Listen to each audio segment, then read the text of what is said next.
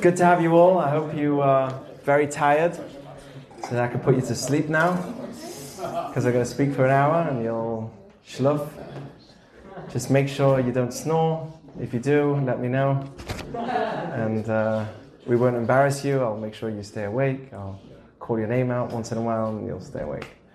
Okay, so this past year we've been doing the Torah portion, which is not officially, but everyone comes and I just talk randomly about different ideas in Judaism, and that I've been doing that every single week for this past year, and it's been amazing. Even though we had Zoom for some of the time, for a lot of the time, we still did it with Zoom, and we still gave out tacos. But now I want to change things a bit. I want it to be that we have some more deep learning, because it's been already 4 years of weekly teaching, and I want it to come out with, I want people to come out with something on a new level. So I know many of you have learned Pirkei Avot, or some rabbi has come to you and said, hey, maybe, I'm going to explain, but some rabbi has probably come up to you and said, hey, you should learn with me, or let's do coffee. And then they start studying with you Pirkei Avot. So I want to teach you some of the wisdom that our rabbis have taught us for so many years, for thousands of years. And it's wisdom that we go with and we take with us in every aspect of life. Pirkei Avot means ethics of our fathers. And there's a reason why it's called that way. In Hebrew, a father means the foundation. Like on Shabbat, there's foundational things that we don't do, and then there's branches of those foundations. So the same with Pirkei Avot. Avot means the foundation. So even though I'm going to teach you some very foundational ideas, there are many aspects that you won't be heard, but they all branch out of this.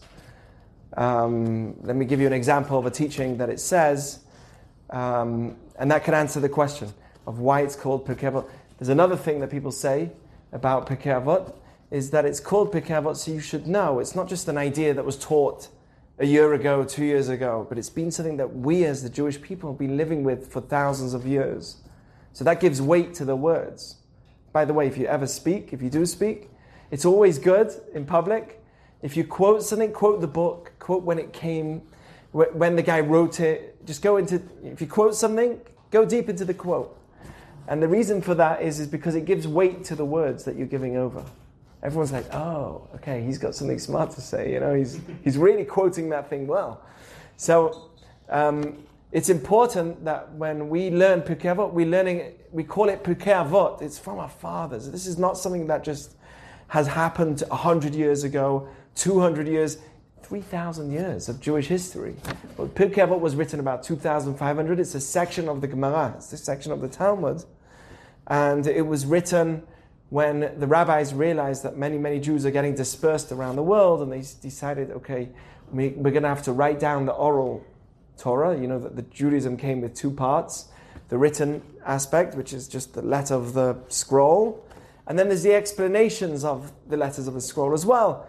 In every book, in every business, or every job that you take, there's the general rules, but then there's also someone there to help you and guide you and explain things to you on a deeper level. Well, Judaism's like that too. We have the letters, but then there's also like the explanations that come with it. So Pirkei Avot also means it has weight to the word. So when you see the messages that are in there, you're like, oh wait, that's a heavy quote. It's not just someone randomly teaching this to me. This is stuff that has thousands of years of history and success as well. It's worked. So I'll give you an example. It says Alti kal le'rosh. It says be light to leaders. So let's say you're in a job, you have a job, and you have a boss on top of you. If you don't have a boss on top of you, you always have a boss on top of you. That's why I wear a kippah, right? Because God's on top of you. But when it comes, it means it's also referring to God and everything else spiritually, but also in work. You go to work and you have a boss and he says, I want you to do this and this. Some people, they get jobs and they're in and out of their job. You know, they get in a job and then after a few weeks they didn't manage. My boss was annoying, that next one. This one was annoying me, that one was annoying. It says, Havei kal le'rosh, be easygoing with your boss, with your leader. He says, yeah, I want you to do this. Yeah, okay. Don't get into that big friction with him or her, because that's the way that they want to feel. Because they have that leadership role, all you have to do is be easy with it. If you're going to fight with it, it's going to cause you lots of problems, even though you don't need to. And a lot of times, the things that they talk about is pointless anyway. It's a meeting, and there's this meeting that's going on for 2 hours, and, you know, I think that we need to do this. If I'm able to just say, okay, you know, and fold, most times, a lot of these things won't even happen. And then it says, Venoach latishchoret. It says also, be easy to those that are young. Tishchol, that means with black hair. You know, those that have black hair, meaning be easy with those that are young. A lot of times the people that are young, this is talking to the boss, you be easy with the people that are young. What happens is young people, they say, oh, I'm energetic, I need to go around. And they make mistakes, like a child. I look at my child and he makes a mistake, drops the cup on the floor. Well, he's only 2 years old. 3 years old. 3 years ago he was born. What do I expect more? I imagine my child to be the same way I am. I'm 35 years old. My child should be my age. That's my child should be like me. But what do you mean? I have 35 years of living experience, and my child's only got 3 years of living experience. This is what Ali Shul says, one of the great rabbis said. How can I expect? So it says, Tiel noach letash tishchoret. Be easy with the black-haired, which means the young. Because a lot of times they make mistakes, and what happens is someone who's more experienced, they say, why did he do it? But wait a second, that person's learning. Someone who's new, we need to be easygoing with them. So when I see these words, I could either say, oh, these are heavy words, or I could say, they have history, they have weight to them. It's not just a teaching. Let me really think about it. That's why it's important when you teach or you say something, if you quote, make sure you talk about the quote that you're coming. It was written in this year. It came from this. Give weight to your words. So that's why it's called Pirkei Avot. There are many reasons, but I want to really get into it and tie it into the people that are here. You know, your life, dating. There's a lot of messages about dating and every aspect of life. But I want it to be that we can go through a lot of the teachings in Pirkei Avot, and after a year or whatever time that I'm here doing these talks, whenever you can come out with something that you'll say, wow, I learned something new that I never thought about. Okay, so like I said, this was written. Pirkei Avot is one of the sections of the Talmud, and was written about over 2,000 years ago. So we're talking about words of ethics, of living with a lot of wisdom and a lot of guidance. And a person needs to realize that this is not just something that's true now. It's true back then. It's true in the future. It's true now as well. And it was, is, and will be. That's what truth really is. It's something that is true it's true through time. Like that's the definition of truth. Truth is something that stands the test of time.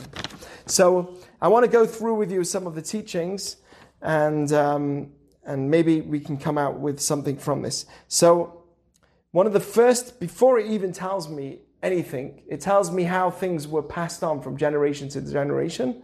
And then it says like this. Listen to me. Listen to these words. It's the first thing they taught.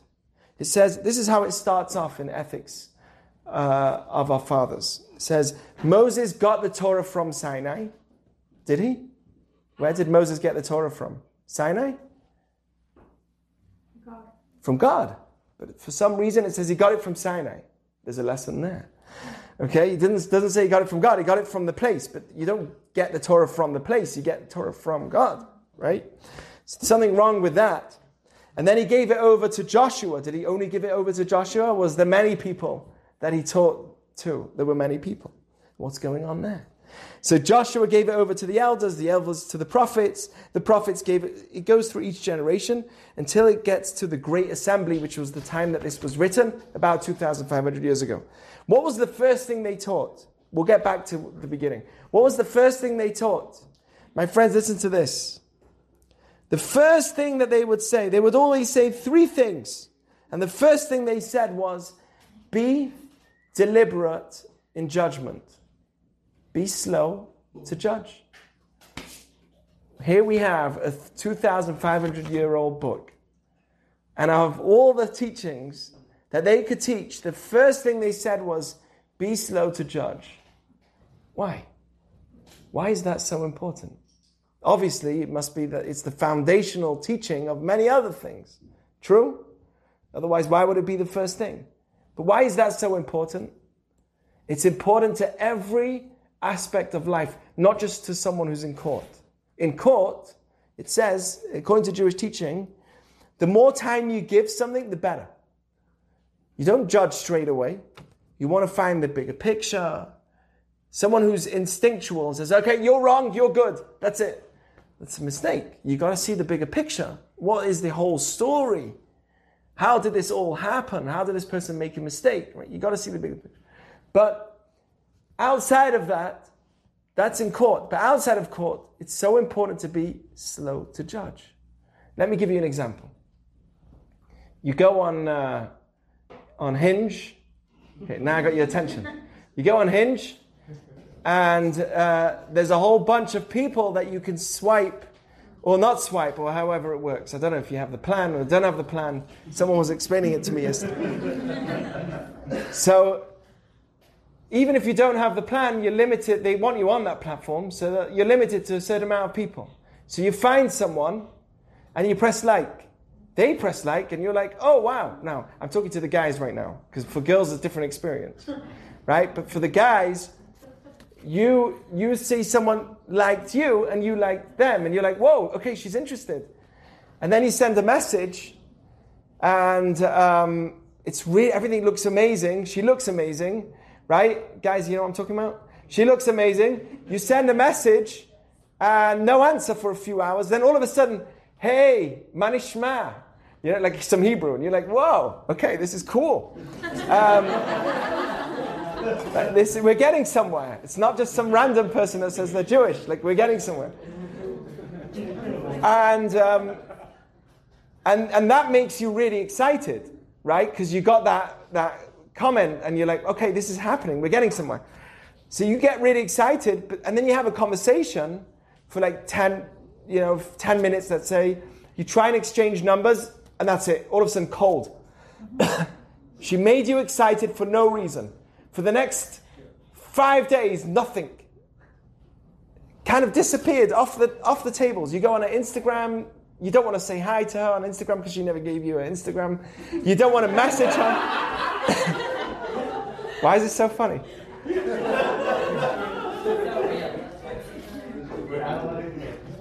Wait, you go onto the messenger, you go onto Instagram, you don't want to do that because then you look like you're stalking, and that's weird.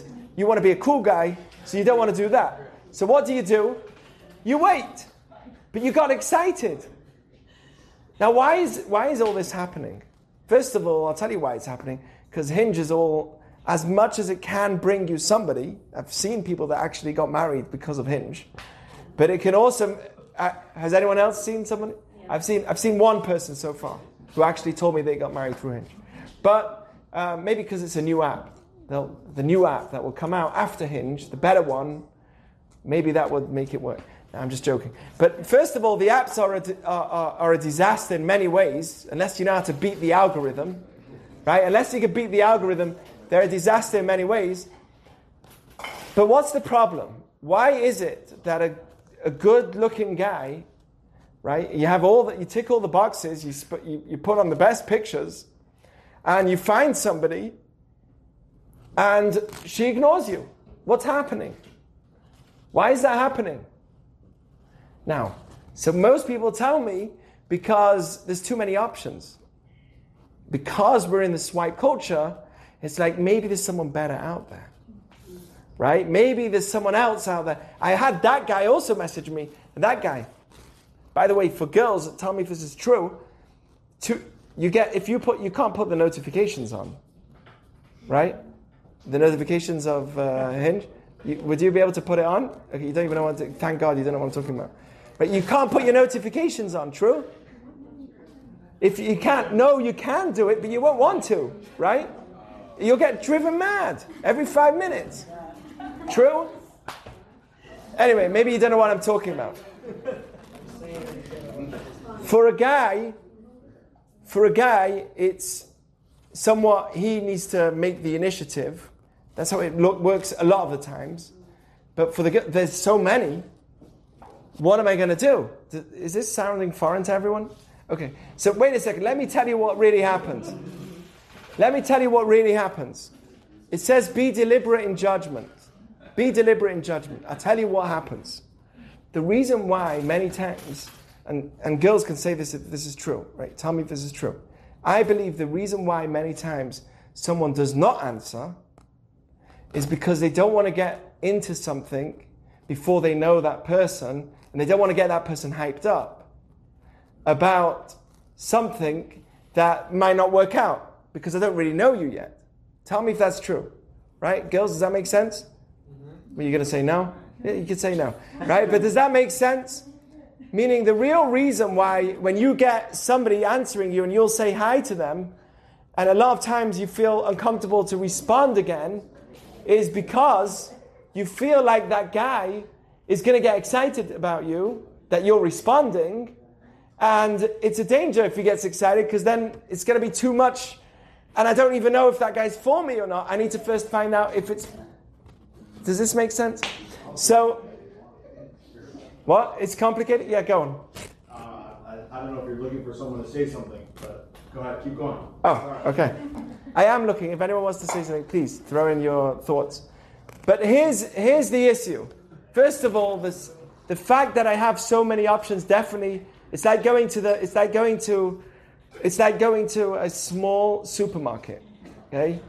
And you have 3 cereals available, 3 types of cereal. You make a choice. You want cereal. You'll make your choice and go. But when you go to a massive supermarket and you have thousands of cereals to choose from, right? Then the person's like, okay, which one do I choose? Are you crazy? There's a whole aisle of cereals. Why are you not choosing one? Yeah, because the problem is I have so many to choose from.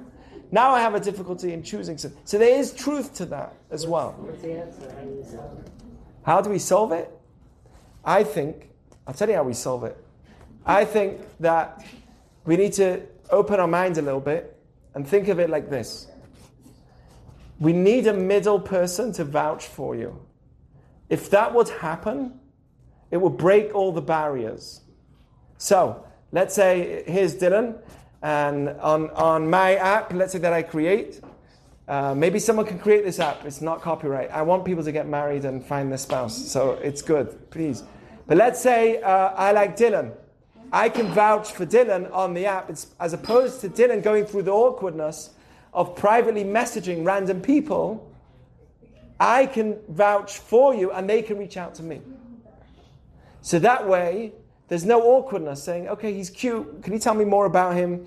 Right? Wouldn't that be easier than having to directly respond to the person and being scared of hurting their feelings?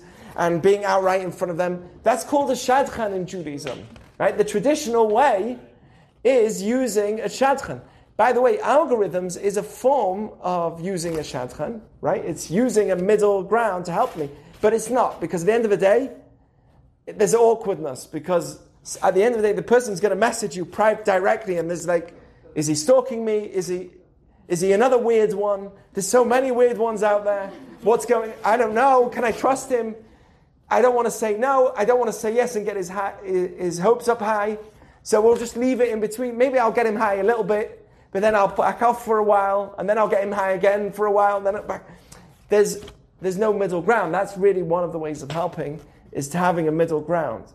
Someone that would vouch for you. Maybe there could be a way that the app would work in a way where a person that vouches for you is the one that does the communication.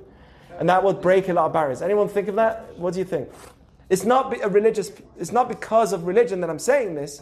I'm saying this because I think that's a really powerful way of doing it. Does anyone Understand? Does it make sense? It sounds like LinkedIn, but with Hinge. Yeah. Wait, LinkedIn, someone vouches for you? Yeah, no. You can vouch, someone knows the programmer, like you, because you can put in like skills, and someone can come in and vouch for those skills. So it's literally the same thing with Hinge. Well, Hinge, at the end of the day, you still need to show yourself off all day, right? Oh, look what I did! I made a business deal, and like, in a way, I dream of something that will be. You can be somewhat personal, but modest also, right? Not only modest religiously. I'm talking about modest as in you don't have to show yourself off tremendously, but you can give a bit of information about yourself and then not have to go through the awkwardness by using a middle ground. If that's what happens on LinkedIn, I'm not good on LinkedIn, but if that's what happens, then that's great. It's good to know. Maybe I should do that for some business, which I don't have. Okay, so, but here's the first thing. Be deliberate in judgment. If you want dating to work, first thing that you've got to, before you even approach it, just know that you can't judge the person too quickly. Don't say, oh, they're ignoring me. Oh, there's no communication. Oh, there's no... Wait, let's see the bigger picture. It's hard for them. It's hard for the other side. There's a reason why they can't answer. Let's find the bigger picture. That's called being deliberate in judgment. It's not just there, though. How about educating your kids? Me.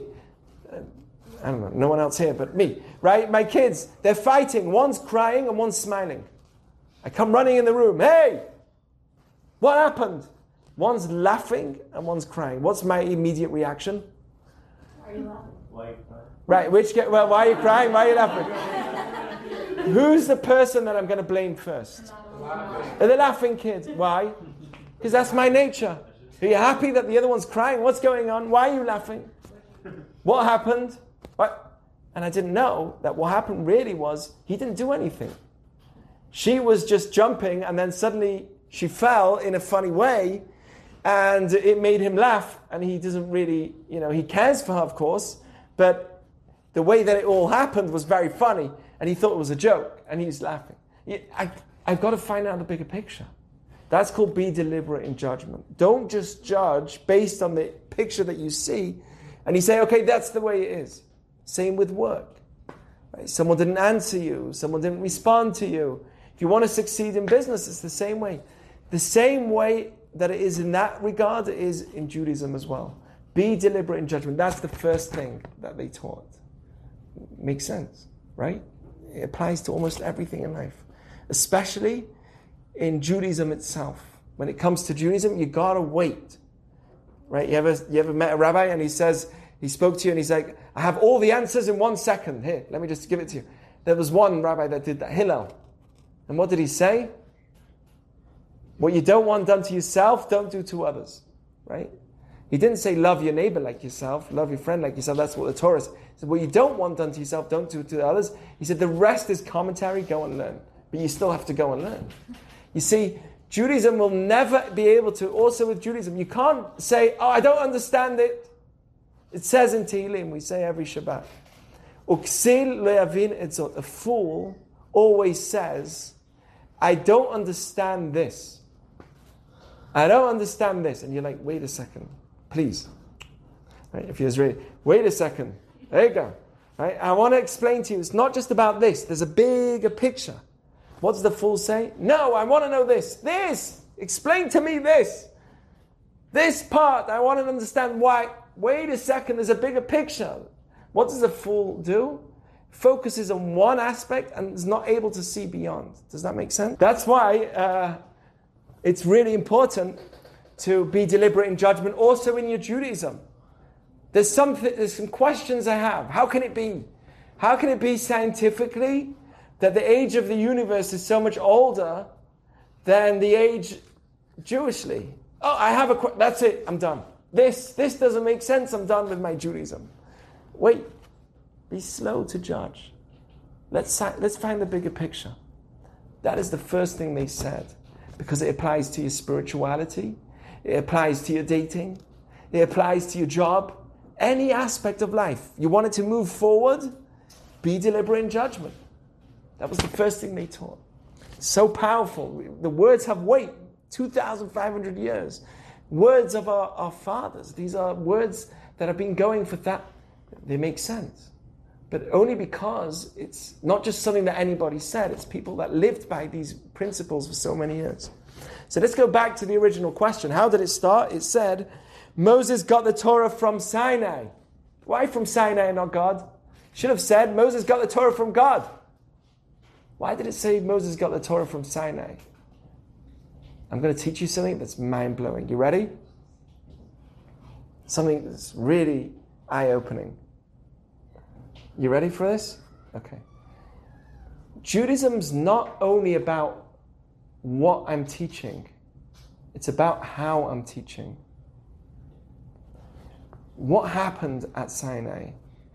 Sinai teaches me humility. Remember the great story, the Midrash, that says that Sinai was the mountain that the Torah was given on. It wasn't given on a massive mountain, on a small mountain. Nor was it given on a valley. It wasn't given in a valley. It was given on a small mountain to teach me that I have to have humility. And who was the most humble of all people? Moshe, Moses. He was the most humble. So it says, Moses got the Torah from Sinai. He got a message. He got the Torah from God, but also from Sinai he got a message as well. He got a Torah message from Sinai. The way that the Torah was given also has a message. What does that teach me? Well, if you have a movement that you care about, let's say you care a lot about vaccines, or you don't care so much about it, or you care about masks, or you don't care about masks. Okay, somebody's going to get angry with me. How did I say that there's even a question that you don't care about masks? How can it be that there's even a question that you don't? That's not what I'm saying. I'm just saying there's people that have opposing views to you. You have a view that you want people to believe in. It's a value that you stand for. What's the way that you push the value? That is important too.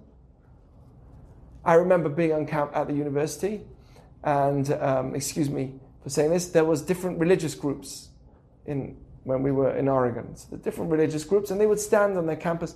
But there was one group that were very aggressive. They got banned from campus. It was a certain Christian group, certain type. And they got banned from campus because they would come every once in a while and they would scream at people.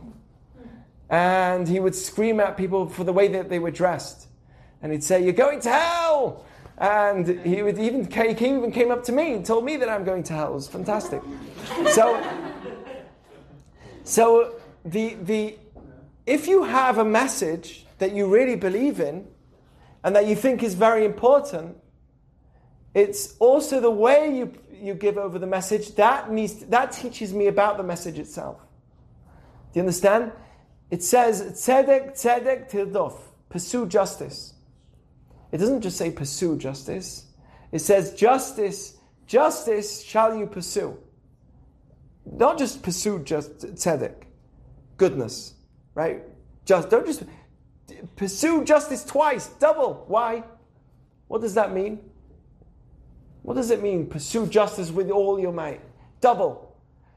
Some explain it means that when it comes to justice, give it your all. But there's another explanation. Justice is talking to the way you pursue justice. Pursue justice in the way of justice. That's what it's saying. Justice shall you pursue. The way you pursue justice should be done in a way of justice too. I want people to listen to me. Therefore, I'm going to take out my knife and force you to... Right? That's not a just way in itself. You believe in a just cause, but then the way you pursue it isn't very just. For instance, the Soviet Union, right? They believed that we've got to all be united and socialist or whatever it was, right? So what happened though? It was a very nice idea. Didn't work. Human greed or whatever it is. Right? So it didn't work. But what's the problem? What was the bigger problem? It didn't work. But the way that it was pursued, that was the biggest problem. How many people died with the pursuit of their just cause? How many people were killed? That's scary. People that stood up and wrote books, even Hitler, in his own eyes, was pursuing some form of justice. But the way that he pursued it wasn't just in itself. That's what the Torah tells me. Justice, justice shall we pursue. Also the Torah, the way it was given to us, that in itself has a message. And that teaches me the beauty of it. If you get a letter from somebody important, like the president, you get a letter to your door and it's from the president of the United States. What's the odds that it's really from him?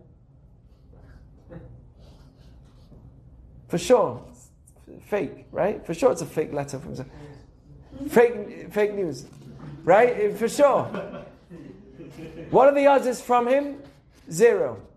Let me ask you a question. What happens if the whole entire road was closed down and there are police officers everywhere and someone knocks on your door and he says, here, there's a letter here from the President of the United States of America.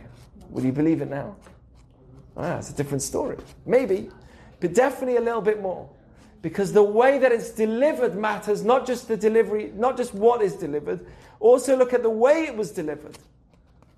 Sinai was given, was the entire Jewish people, a unique thing that happened with the Jewish people. It wasn't just one person.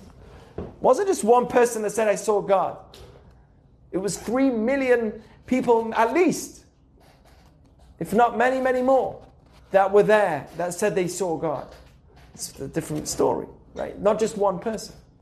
So when it comes to pursuing justice, we have to ask ourselves, am I doing it? How am I doing it? So anyway, Moses got the Torah from Sinai. He got two things from Sinai. He got the Torah, and he also got a message of how it was given, and the message of humility.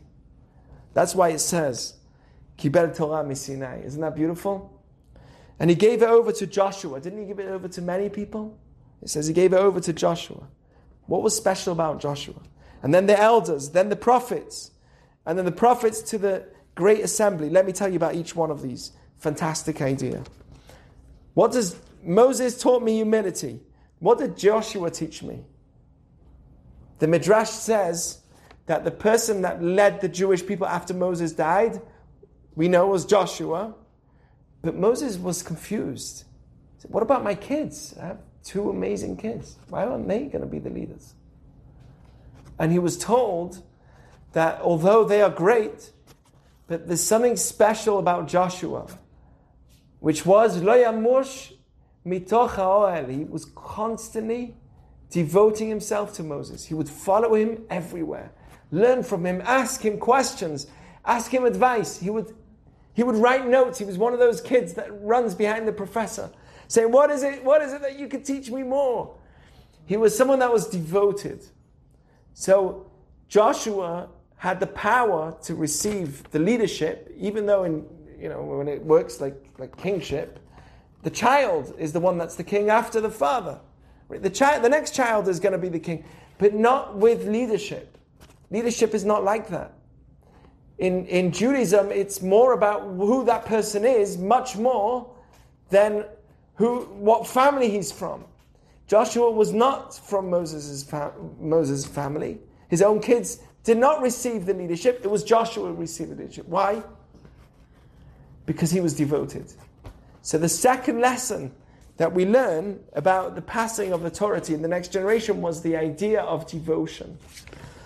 The elders, after the Joshua came along and his generation came, there were the elders. There were many zkenim, the elders, old people that were the ones that were, they remembered. They lived for many years and they remembered. They were people that were diligent. They stood strong. They were there for many, many years studying, never giving up. What's the unique thing about an older person who's wise? What makes an older person that's wise unique? Experience.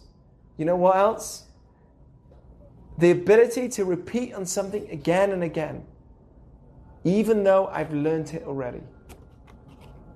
To constantly want to learn something from you, even though I've learned it already. By the way, in Judaism, that's how it is. We just had Simchat Torah, the celebration of the Torah, right? That was just the holiday that we had a week ago. What did we do on that holiday? We celebrate the Torah. We finished it. Every week we read the Torah. And then what do? We take it out again. We say, okay, now we're done, but we're going to start over again. Hey, can we not have 1 week break? No, we won't even have 1 week break. Immediately we're going to start reading it again. What kind of book is this? You dance with the book, you read it every week for years on end, and then you read it again, and you say, okay, we're not done with this, let's do it again. Can we not just give it a break? That's called elders. The elders are the ones that are able to read something and do what we call in Jewish teaching, Chazarah. That's what we call there's one rabbi, the Chazon Ish, who said that the real way to study Torah is to learn it many times. When you learn a good idea, you learn it once, that's not enough. Because that good idea needs to be embedded into your soul. It needs to be part of your ego. It needs to break down the inners. Not just your intellect needs to know. It needs to become part of you. Wisdom isn't only about knowing information, it's about feeling and living the information. That's why they were the elders. So from them we learned the idea of not stopping. And then the prophets, what did they teach us? Prophets teach us that there's a certain amount, in Judaism we learn, that there's a certain amount of wisdom that you will acquire, and the rest, if you're doing the right thing, the rest will be a gift from God. Such an important idea. How many people here have said, oh, this is impossible for me, I give up? Right? How many people said, this is impossible, I give up? This is impossible, whatever it is. This job is impossible, I give up. This life is impossible, I give up. Judaism says like this. If you look at all the books of Talmud that we have, you learn one page of Talmud, it'll take you a month. You can easily look at all the books we have and say, okay, that's it, it's too much. It's impossible. How can I do it? What does a wise person say? A wise person says, today I'll learn one page, tomorrow I'll learn another, the next day I'll learn another page, until I finish the entire thing. It's doable. And not only is it doable, in Jewish belief, we believe that if I do my part, there's such an important aspect of your life that you need to embed into you. If I do my part, if it's the right thing, God will take care of the rest. A lot of people think, okay, I'm going to study, I'll do my part, and then I'll stop. It's not like that in Judaism. Moses, he was on the mountain. You remember this story? Moses got the Torah for 40 years, right? You know this part? Right? Moses gets the Torah 40 days. 40 days he was in the mountain, and he got the Torah. How can you learn the whole Torah in 40 days? You can't. Do you know what it says? He put in his effort day after day after day. For 40 days he was toiling. He said, I'm not going to understand anything. I can't understand anything. And on the 40th day he got everything miraculously. That's a Jewish belief. That when I put in my effort, if you look at some of the rabbis of our history, how do we have such great scholars? We had Maimonides. If you spend some time studying Maimonides, it's mind-blowing. Rashi, some of the commentary, Talmud. How do they come so great? What do they do? The answer is they believed if I'm doing my part, the rest will come my way. And that's something that you need to take with you as well. There's another hidden message here. The hidden message of the Nevi'im, the prophets. They did their part, and then they had the wisdom, the spiritual, divine wisdom that came their way. If a person believes, I'm doing the right thing, and I'm going to put in the effort, because I'm doing the right thing, the rest will just come in. You look at anybody's life. You look at the Jewish people. It doesn't make sense. 50, 60, 70 years ago, look where we were, and look how we've come out of our victimhood, and we've created a people that's so strong and powerful. How did we do it? The answer is we didn't. If we would have looked and thought too much, we would say, impossible, impossible, give up. How did we not give up? Our faith. What's our faith? We say to ourselves, I'm going to do my part, which is the right part, and God's going to take care of the rest. If I try and think to myself that I need to control the entire life of mine, right? If I constantly, that's a very unhealthy way of living. Because then I think I'm in control of everything. When I realize I'm not in control of everything, but I am in control of doing as much as I can, and the rest will just fall into place, and I believe that, then I can achieve. The people that have faith, people have told me, people with faith, they can't achieve anything. So why? He said because they have their faith, so they say, oh, God will provide, God will provide. They don't put in the effort. But it's the opposite. Someone with faith, look at it from another angle. Someone with faith says, I'm going to put in my effort and not give up, even though it may seem impossible, because if this is something that I meant to be doing, then I'm sure that everything is going to fall into place afterwards. This is such an important mentality that a person needs to carry. This is a foundation of our belief. That's called the prophets. The prophets were people that worked on themselves. They made themselves happy. They studied Torah. And then they were given a spiritual divine understanding as well afterwards. And you look at our people and you'll say that's exactly our story. We put in the effort. We didn't give up. We said, okay, we're going to build our homes. We're going to do whatever we can, whether it was here after the Holocaust, whether it was in England, Europe, Israel, fighting a war. And guess what happened? Look what it is now. Look what it is now everywhere. New York, here, the Jewish people never gave up. What was our secret? We said we're going to do our part and the impossible will become possible. And because of our understanding that there's not just us in the picture, there's a higher power in the picture. Okay, that's the idea of Nevi'im. And finally was the Anshei Knesset HaGedolah. They were the people that were able to put everything into application. They wrote the Siddur that we have. They put everything into writing and made it all applicable for us. So they were also the ones that taught us the idea of application. What was the first thing they taught? What was the first thing they taught? What was the first message? Do you remember? I was talking about it in Hinge. What? Be slow to judge. Be slow to judge. Be deliberate in judgment. That was the first teaching that they did. They said two other things, but we'll leave it with that. The very first thing they said was be deliberate in judgment. Why? It's the foundation of everything else. Look at life. If you look at life, everything that includes someone who's successful is someone that's able to say, wait a second, I'm not judging the entire picture. I'm not going to come to my conclusion based on my instinct. I'm going to wait on things. Whether it's with my boss or with my child or with my dating or whatever else is. Okay, so next week we'll continue. I'll just tell you the last two things that they said and then we'll finish off. They said, have many pupils, have many students. Okay, now they didn't say have one or two. It used to be there was an argument between Hillel and Shammai. Shammai would say, I only want the best of the best to be friends of mine, to come into my study hall. I want my school to be the Harvard of Jewish schools. That's what Shammai said. And Hillel said, no, I want my school to have everybody in it. Anybody in it. If you're interested, come. Who was the right one?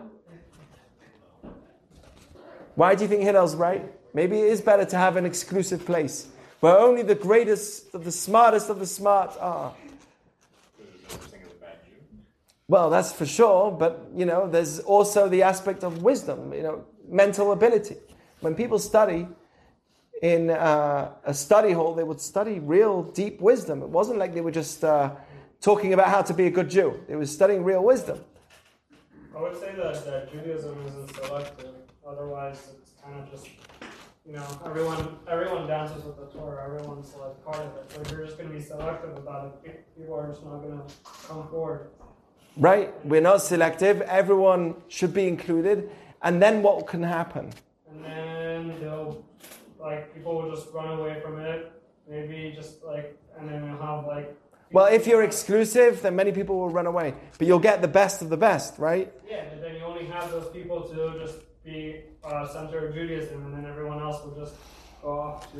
Right, many people will just leave. I'll tell you something that I'm just going to... say what you say and strengthen it a little bit, okay? Hillel said that from the worst of the worst, how are you to know who's the best and who's the worst? You see a hyper child. A child that's young and he's hyper.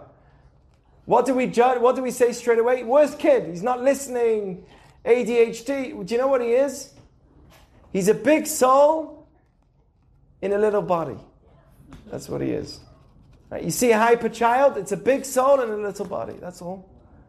How can you say that that's someone that's incapable? You don't know the potential of every person. And that's exactly what happened. In Hillel's study hall, they had thousands of people. And Hillel said, where's the youngest one? There was one that's in the far corner. The youngest one. His name was Rabbi Yochanan ben Zakkai. He said, that's the one. They said, no, he's young. He's not really into it yet. He said, that's the one that's going to be the leader of the future people. What? Yeah, him. And that's how it was. Yochanan ben Zakkai was the one that saved the Jewish people at some point. We never know the potential of somebody. If you include everyone, you don't know the power of each person. We can't judge. Sometimes they're hyper, but that doesn't mean anything. That means that they have a lot of potential. So that was the second thing they said, is have many students. It's connected, by the way, to judging slowly. And the last thing they said was make boundaries for the Torah. When you study or when you live a Jewish lifestyle, if you want to succeed, you have to make boundaries. Don't just live a life of saying, if this is what I can do, then I will. Oh, it says I can drive 35 miles an hour? Fine. I will always drive 35 miles an hour, even if there's someone in front of my car. Hello? No, that's not how it works. You don't live to the letter of the law. You live above the letter of the law. Right? If you're in a relationship, that's how it is. If you love someone, and you really love them, you won't just say, oh, okay, oh, you need me to help you? Fine, I'm coming. What do you want? A drink. Okay, quick, I'll get you a drink and run. That's not how it works. If your love says to you, hey, can you get me a drink? You'll say, what type of drink, honey? Right? What type of drink? Do you want food with that too? If it's someone you love, what would you do? You'd go the extra mile. That's what it says here as well. Asu siyag laTorah. Make boundaries in your life. Don't just say, okay, this is what I'm meant to do, this is what I'm not meant to do. Also, a person needs to understand that there's things, even if I can do it, I can control myself and not do it. That's someone who's strong, someone who can make boundaries. Anyway, so those are the three things they said, and we'll continue next week with different wisdom. There's so much wisdom to learn, but this is it for now. And thank you all for being here and joining, and it's been fun. Okay, are there any questions?